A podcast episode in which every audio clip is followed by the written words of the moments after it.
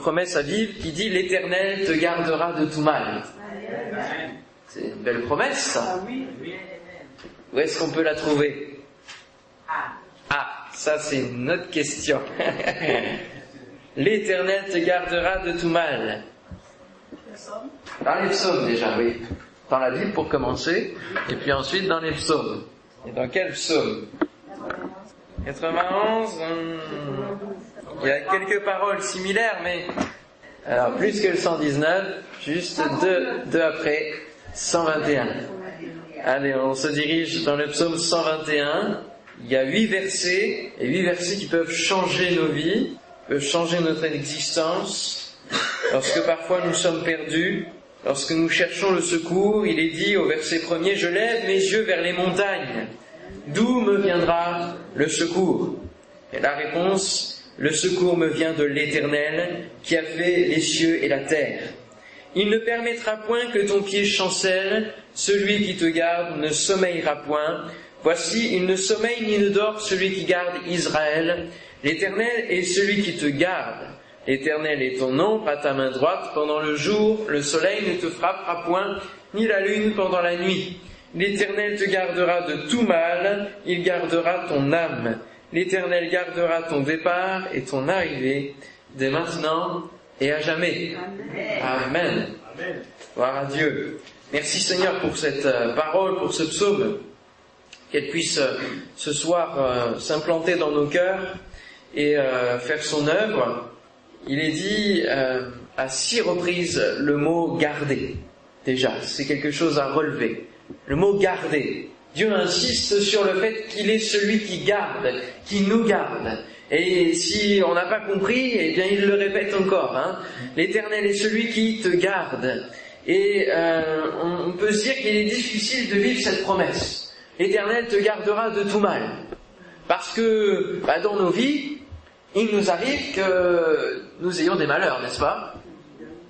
Ah oui. Nous ne sommes pas épargnés de la maladie, euh, de la mort, euh, des difficultés, des accidents, des, des problèmes en tout genre.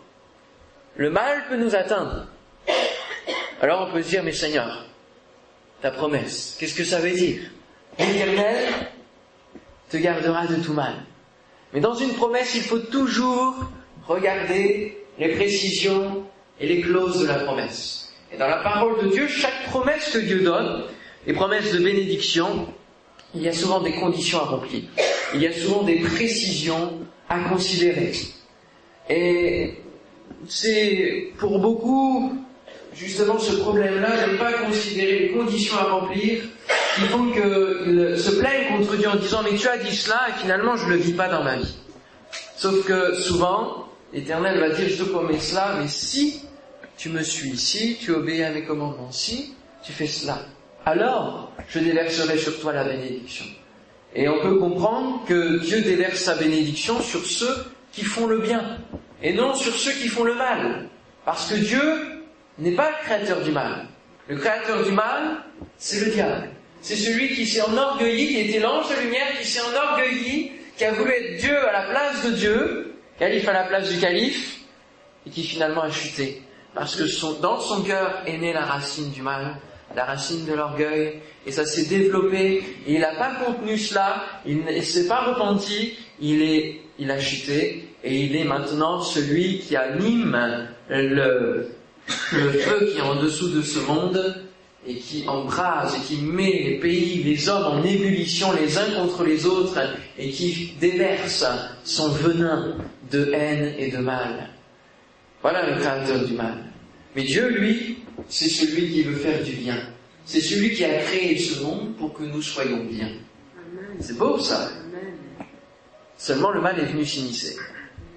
Et l'homme a préféré choisir la voie du mal.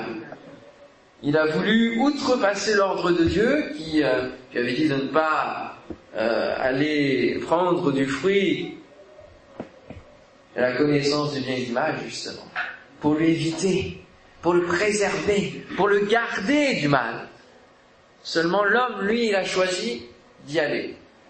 Il a désobéi au commandement. Et du coup, eh bien nous sommes soumis à la malédiction du péché. On retrouve encore ici la notion du mal, la malédiction du péché.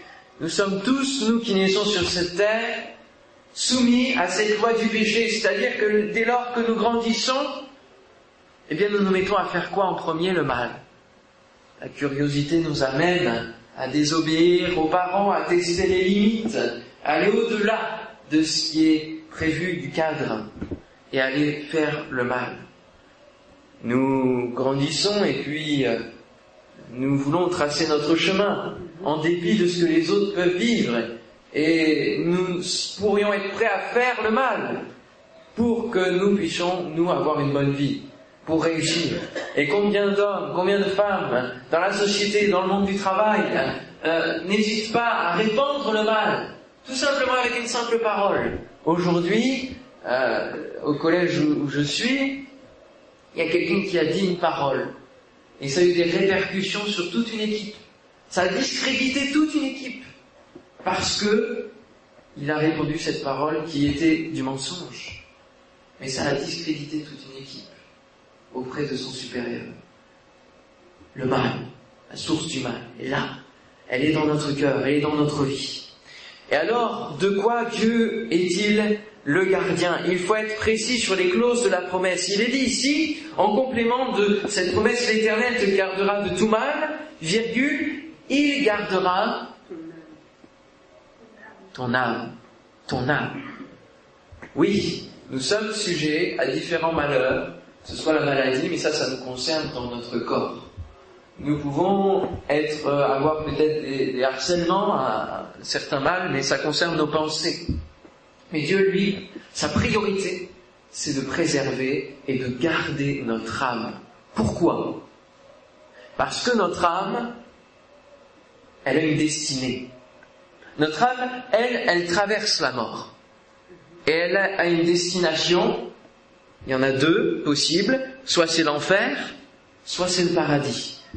Soit c'est la malédiction, les conséquences de la malédiction du péché dans lequel nous vivons, soit c'est la bénédiction, les conséquences de la bénédiction que nous pouvons choisir en Dieu, en suivant Dieu.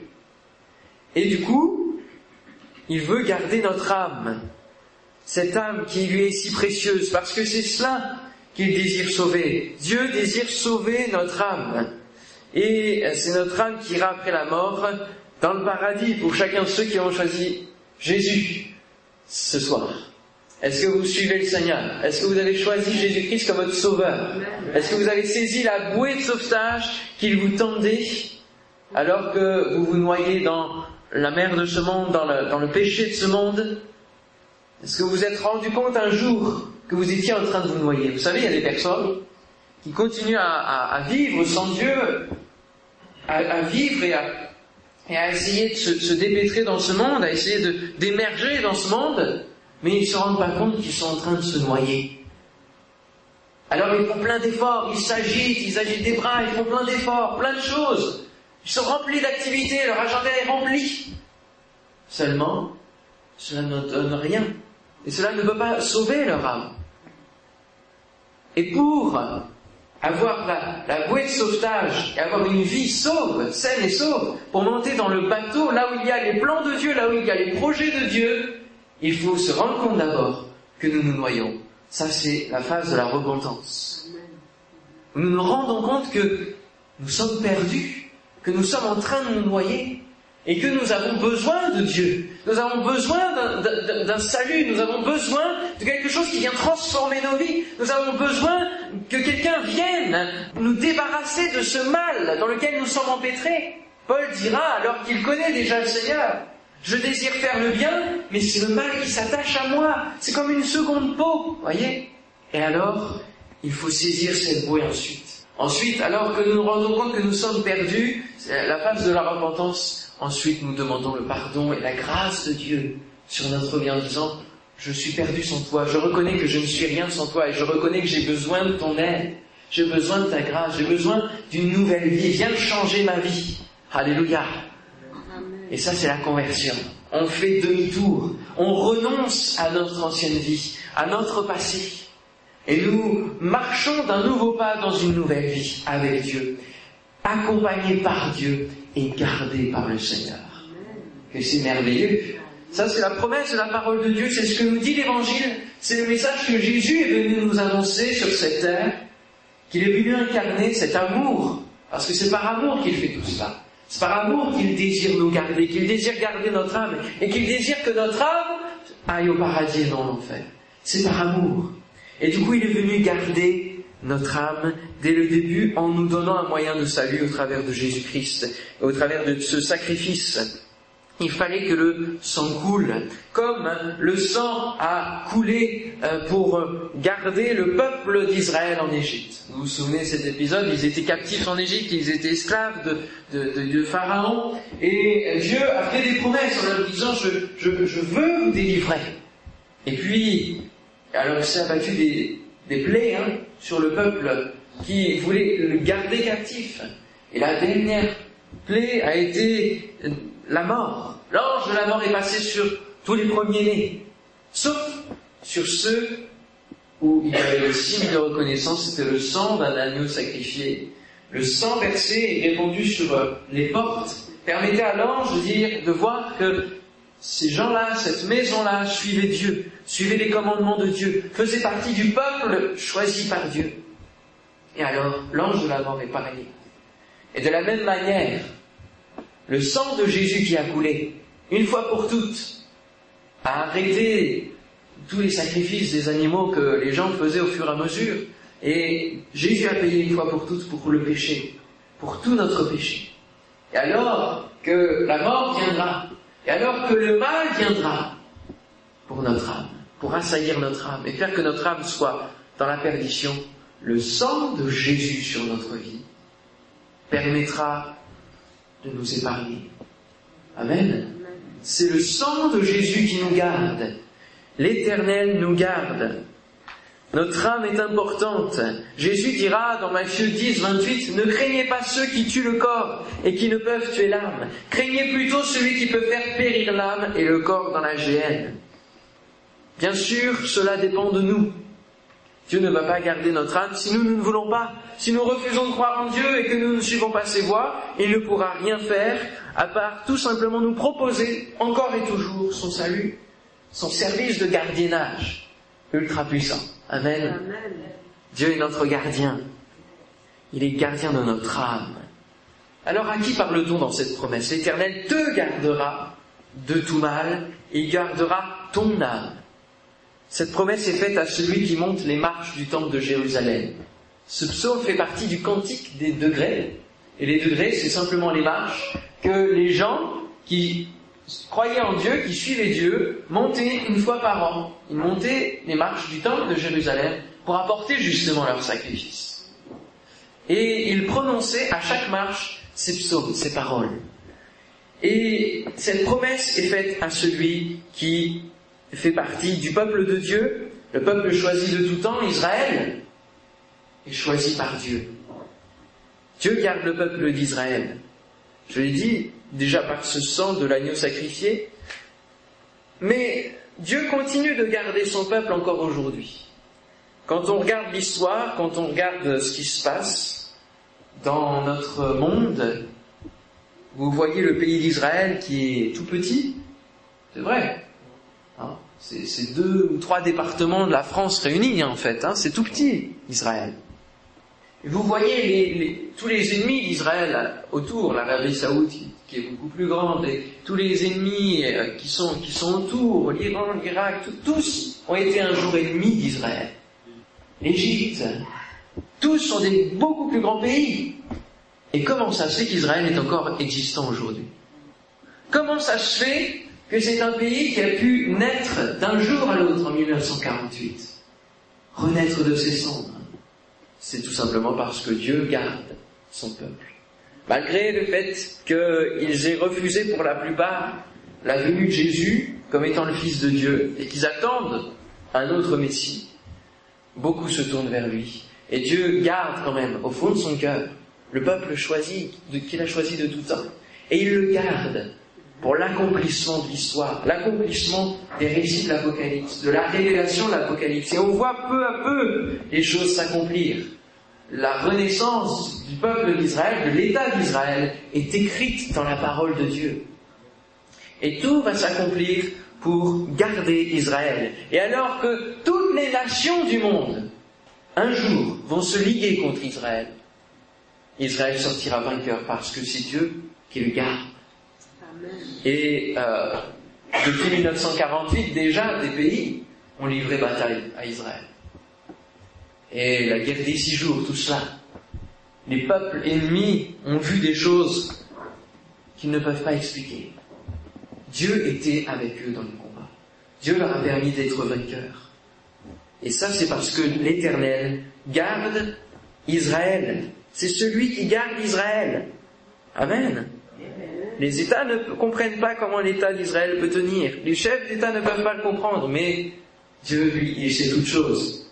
L'Éternel te gardera de tout mal, il gardera ton âme, il garde l'essence même d'Israël et il garde l'essence même de notre vie chrétienne. Parce que nous faisons partie du peuple de Dieu, nous sommes rattachés finalement. Nous suivons Dieu, nous sommes rattachés à ce peuple, tel un olivier sauvage, des branches d'olivier sauvage sur l'olivier franc, comme nous dit la parole de Dieu. L'âme peut se relâcher, l'âme peut se refroidir. C'est pour cela que le psalmiste dira, Bénis l'Éternel, mon âme. Il va parler à, sa propre âme. Et je vous encourage à parler à votre âme en disant Bénis l'Éternel. Bénis l'Éternel. Ne te refroidis pas, ne te relâche pas. Mais reste dans les bras du Seigneur. Vous savez, euh, Dieu lui ne sommeille pas, mais notre âme du coup se détend un peu trop. Hein. Il nous garde tellement que nous sommes bien en lui et on se relâche. Sauf que le relâchement, c'est pas toujours bon. Hein. Alors, il y a parfois un mal nécessaire. Éternel te gardera de tout mal. Et il y a parfois un mal nécessaire. Vous savez, en médecine, il y a parfois, il faut parfois faire mal pour que la guérison soit meilleure, pour que la guérison soit plus rapide, pour que le salut du corps soit effectif. Des fois, il faut faire mal pour que ça aille mieux. Alors, le principe de la saignée, ils n'avaient pas tout compris à l'époque. Hein. Vous savez, ils, croyaient qu'il y avait une humeur qui était dans le sang et ils faisaient des saignées et ils, vidaient les gens de leur sang. Mais bon, depuis, la science a évolué. Et parfois, il faut faire du mal. Et vous savez, dans le, principe d'un gardien de troupeau, vous savez que Jésus est le bon berger. Il garde ses brebis. Les brebis que nous sommes, il nous garde.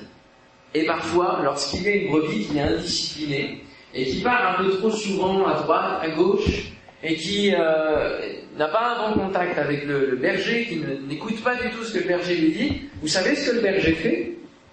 Comment il peut faire? Il tape plus que ça, parce que ça suffit pas. Ça ne suffit pas. Il casse une de ses pattes.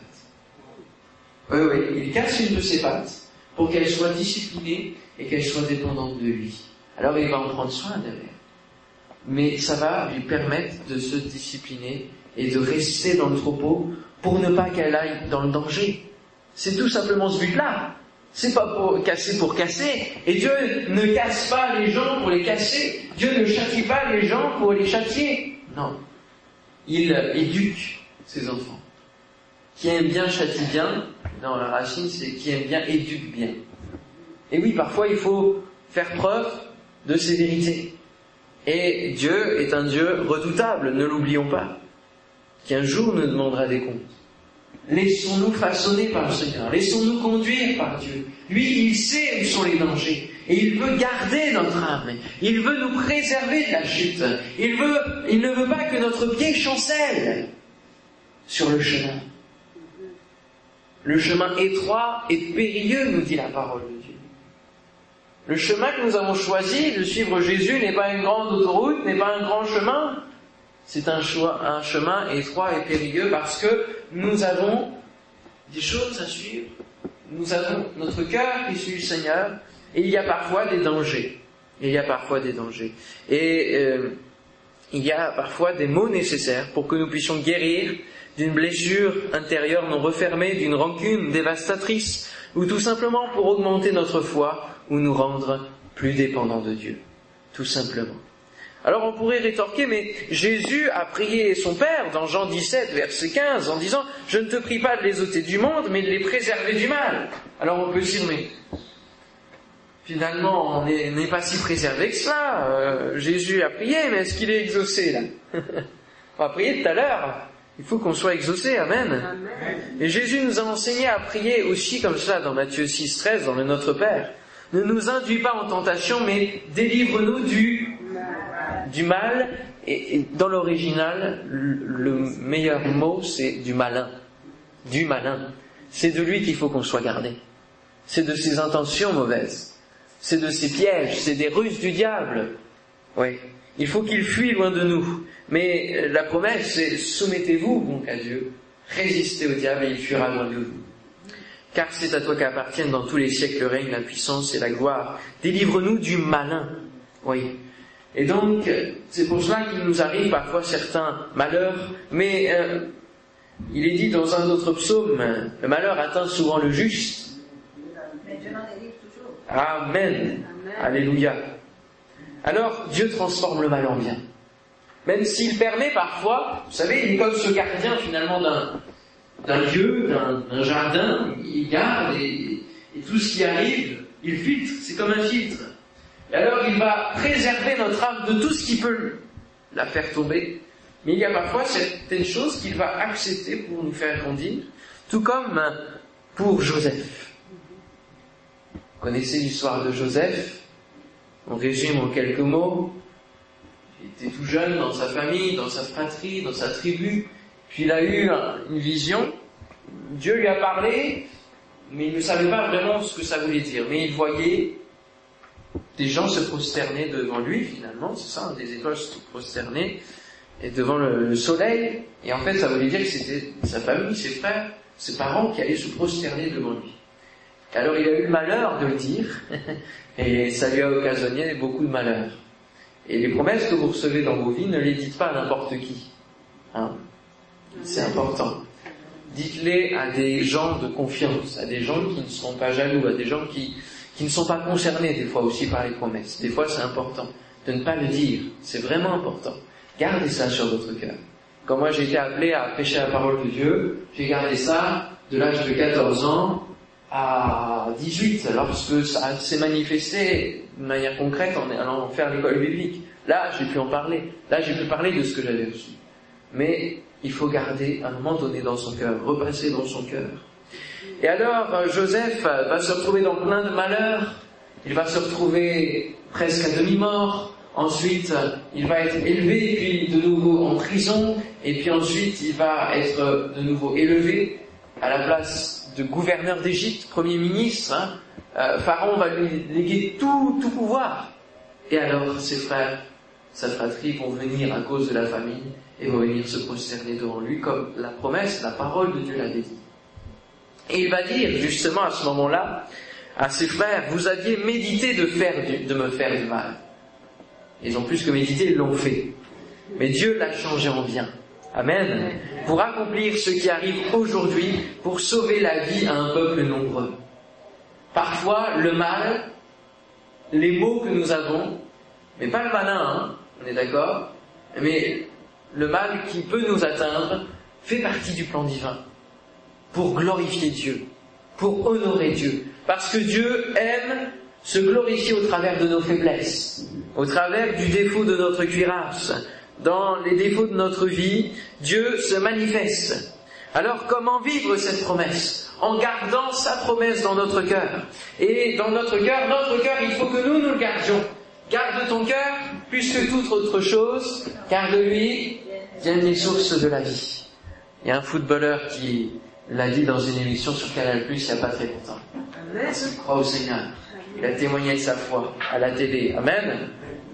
Alors, euh, vivre sa promesse et garder sa promesse dans notre cœur, c'est ce qui a permis à Joseph de traverser toutes ces tribulations.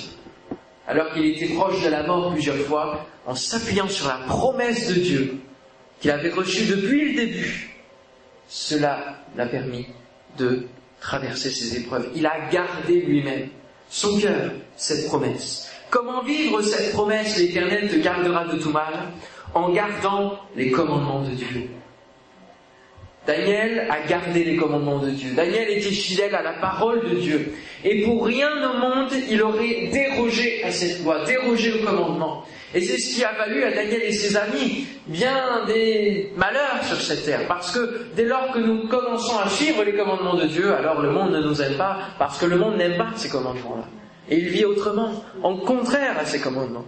Alors, il arrive que euh, le roi dans lequel euh, Daniel et ses amis vivaient a imposé une adoration pour lui-même. Sauf que Dieu a dit quoi? Tu n'adoreras que Dieu seul. Pas d'autre Dieu. Tu n'auras pas d'autre Dieu devant ma face. Dilemme. Qu'est-ce qu'on fait? Eh bien, ils sont allés jusqu'au bout. Ils ont gardé les commandements. Daniel 3.25, il reprit et dit, Eh bien, je vois quatre hommes sans lien qui marchent au milieu du feu et qui n'ont point de mal. Et la figure du quatrième ressemble à celle d'un fils des dieux. Ils se sont trouvés dans une fournaise ardente. C'était le châtiment pour ceux qui n'adoraient pas le roi de ce pays. Mais alors qu'ils allaient vers un malheur, un mal, eh bien, au cœur même de ce mal, ils n'ont eu point de mal. C'est fort ça. Dieu les a gardés de tout mal. Même au cœur du mal, Dieu nous garde du mal. Ça c'est fort. Au cœur de votre fournaise, je ne sais pas ce que vous pouvez traverser, il y a tellement de fournaises dans, dans les cœurs, tellement de choses que nous devons traverser. Mais au cœur du mal, Dieu nous préserve du mal. Amen. Dieu gardera vos pensées et votre cœur en Jésus-Christ. La paix de Dieu gardera vos pensées en Jésus. Amen. Dieu vous garde dans votre malheur. Dieu vous délivre même. Alléluia. Pour se glorifier, Dieu agit dans notre faiblesse, pour manifester sa force. Regardez Job. Dieu a laissé le mal venir dans la vie de Job tout simplement parce qu'il savait que Job serait fidèle jusqu'au bout.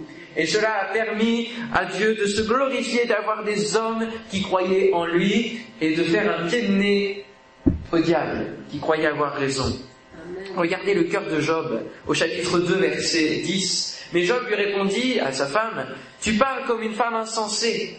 Quoi nous, nous recevons de Dieu le bien, et c'est déjà une grâce parce que nous ne méritons rien, et nous ne recevrions pas aussi le mal. En tout cela, Job ne pécha point par ses lèvres.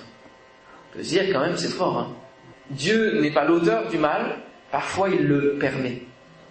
Mais il ne permet pas au-delà de ce que nous pouvons supporter. C'est ce que la parole de Dieu nous dit. Parce qu'il ne veut pas que nous chutions d'une manière irrémédiable. Il ne veut pas que nous chutions jusqu'à le renier. Apocalypse 2, 26, à celui qui vaincra et qui gardera jusqu'à la fin mes œuvres, je donnerai autorité sur les nations. Celui qui garde et qui va jusqu'au bout, qui n'a pas de compromis, eh bien, il, est vainqueur à la fin de sa vie, ou lorsque Jésus va venir le chercher. Il est vainqueur. Et alors, Dieu cède sa place de gardien et lui confie l'autorité. Amen, sur les nations. Nous n'avons pas une cape invisible qui nous épargne de tout mal. On est d'accord? Si vous en avez une, faudra me passer l'adresse où vous l'avez eu. On n'a pas de cape invisible. Hein. On n'est pas épargné, c'est vrai. Et peut-être que des prières ce soir vont s'élever parce que vous êtes plongé, vous, vous subissez un malheur. Mais l'Éternel nous garde. Et il nous garde plus que l'on croit, frères et sœurs. Plus que l'on croit. Bien des fois, je me suis retrouvé en voiture et on est passé à, à des millimètres, à quelques millimètres de la catastrophe.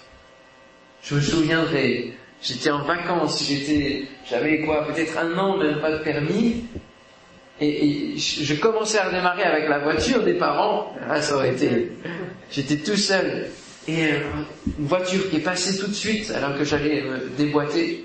Combien de fois ça a pu m'arriver d'être tout près, et c'est comme si la voiture s'arrêtait.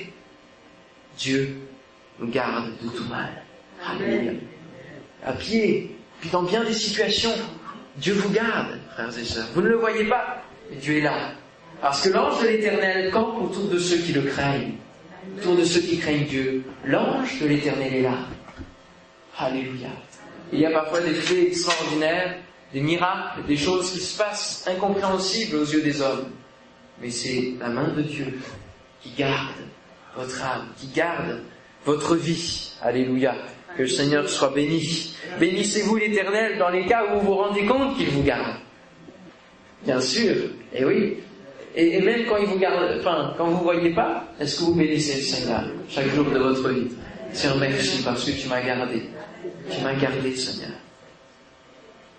Conclusion, je citerai le psaume 34, verset 7. Et puis autre, alors si vous voulez bien prendre avec moi le psaume 34, je l'ai déjà cité, mais l'ange de l'éternel campe autour de ceux qui le craignent.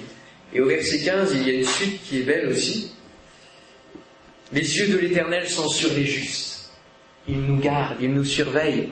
Mais c'est pas, Dieu n'est pas celui qui vient, qui nous espionne pour euh, nous, taper, pour, euh, il n'est pas là pour ça. Non. Dieu est un Dieu d'amour.